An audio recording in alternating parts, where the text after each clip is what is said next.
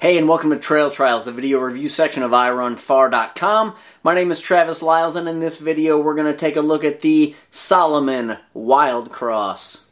Let's talk about the specifics. The Wildcross comes in at 10.23 ounces and a men's size 9. It is hyper luggy. It is an 8mm drop from heel to toe. Quick lace system, lots of protection. Let's get up close and personal and check out all the details. So let's jump in here and start with the upper.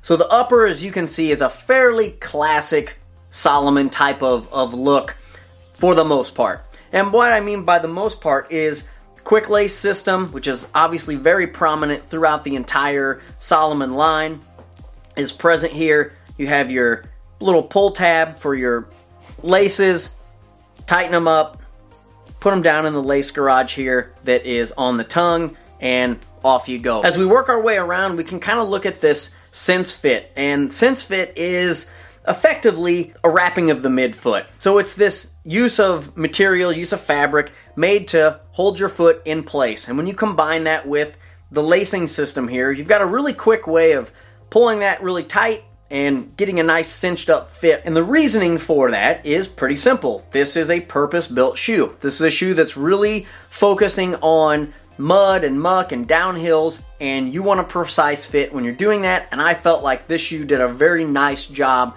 of doing that, and that's done by having a fairly padded tongue plus this wrap, and you've got a really good fit, and I think aids in this shoe well. What it doesn't do well is cut weight. You have a lot of weight here, and if you look at this Sense system, specifically Sense Fit, this is just a complete separate material that's sitting on top here that's basically been sewn to the upper, and you have that on both of these sides of the shoe. I feel like this system works well, but the downside of course is that it's a little bit heavier maybe than having something that is a little bit more laminated, like some of these fabrics here that you see on the toe box, where instead of being something sewn onto it, you actually have this rubberized fabric that's sitting directly on top.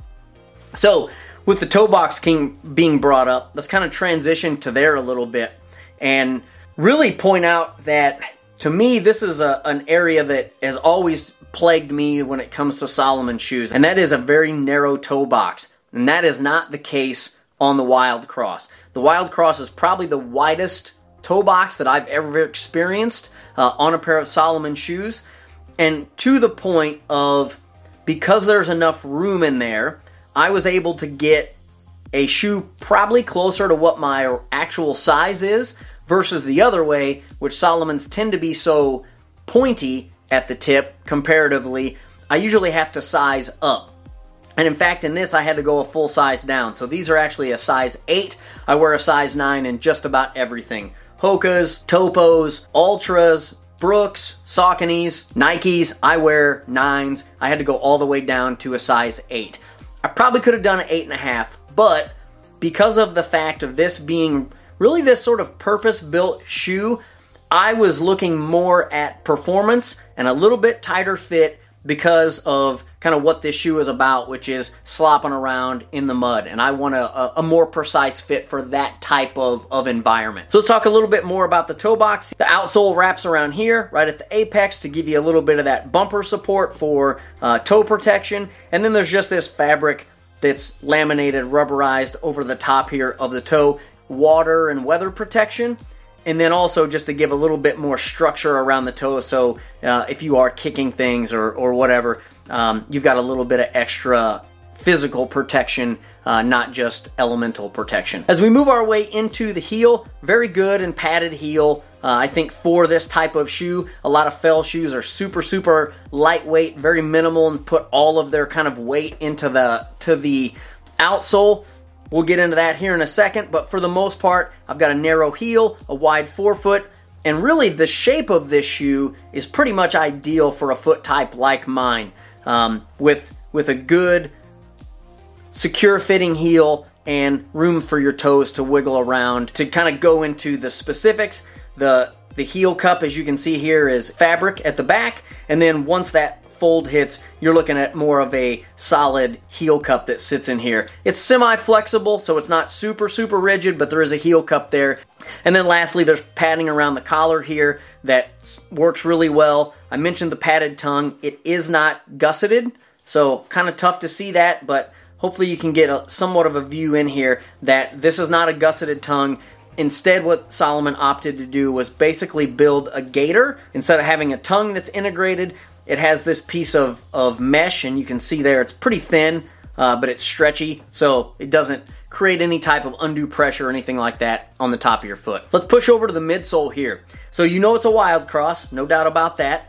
Says it very boldly. As I mentioned at the beginning, this is an 8mm heel to toe drop, and it's a little bit deceiving, and when you look at it, it appears like you've got a really tall heel, but the reality is you're probably closer to this mark at the back being where your cushion sits at, and this piece of midsole here is just on the outside of the shoe, and effectively what you're doing is you're sitting inside of this line. So it gives a little more support of that heel, especially on the medial and lateral support of sort of twisting and turning around corners or, again, muddy terrain, keeping that foot locked in. You're getting some extra support by your foot sitting down inside of this, and then as it goes forward, that transitions to your Sense Fit, which then gives you a little bit of your toe box and everything like that. So it's a good system working together to provide security throughout the stride, throughout your terrain that you're trying to cross and go over. Cushion is probably what I'd call in the middle. It's fine,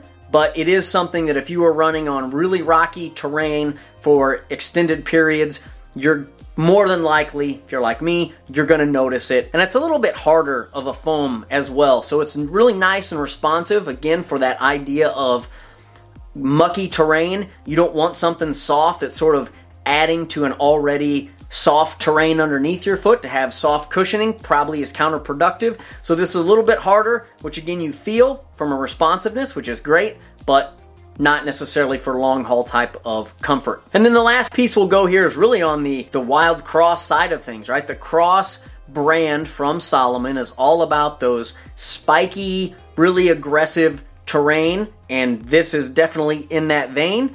You see here at the back, we have downhill types of lugs. They transition forward. Once you're past the heel, it starts moving into the multi-directional, going the other direction. So for climbing, you have lugs that face this way to catch mud. And this uses, as you can see, Contra Grip, again, giant logo, and the Contra Grip TA. This is a softer rubber. You can get a lot more sort of grip to it. It bends around obstacles and those sort of things more so, which again, that's the whole premise here of the shoe. And I think it does a pretty nice job of doing what it sets out to do, which is provide really strong grip, deep lugs, and control over rough and wet terrain. In closing, I think the Wildcross is an excellent purpose-built shoe. Slop, mud, wet grass, nasty terrain. I think this shoe holds up really well. I think where it doesn't hold up as well is really anything that's kind of beyond that.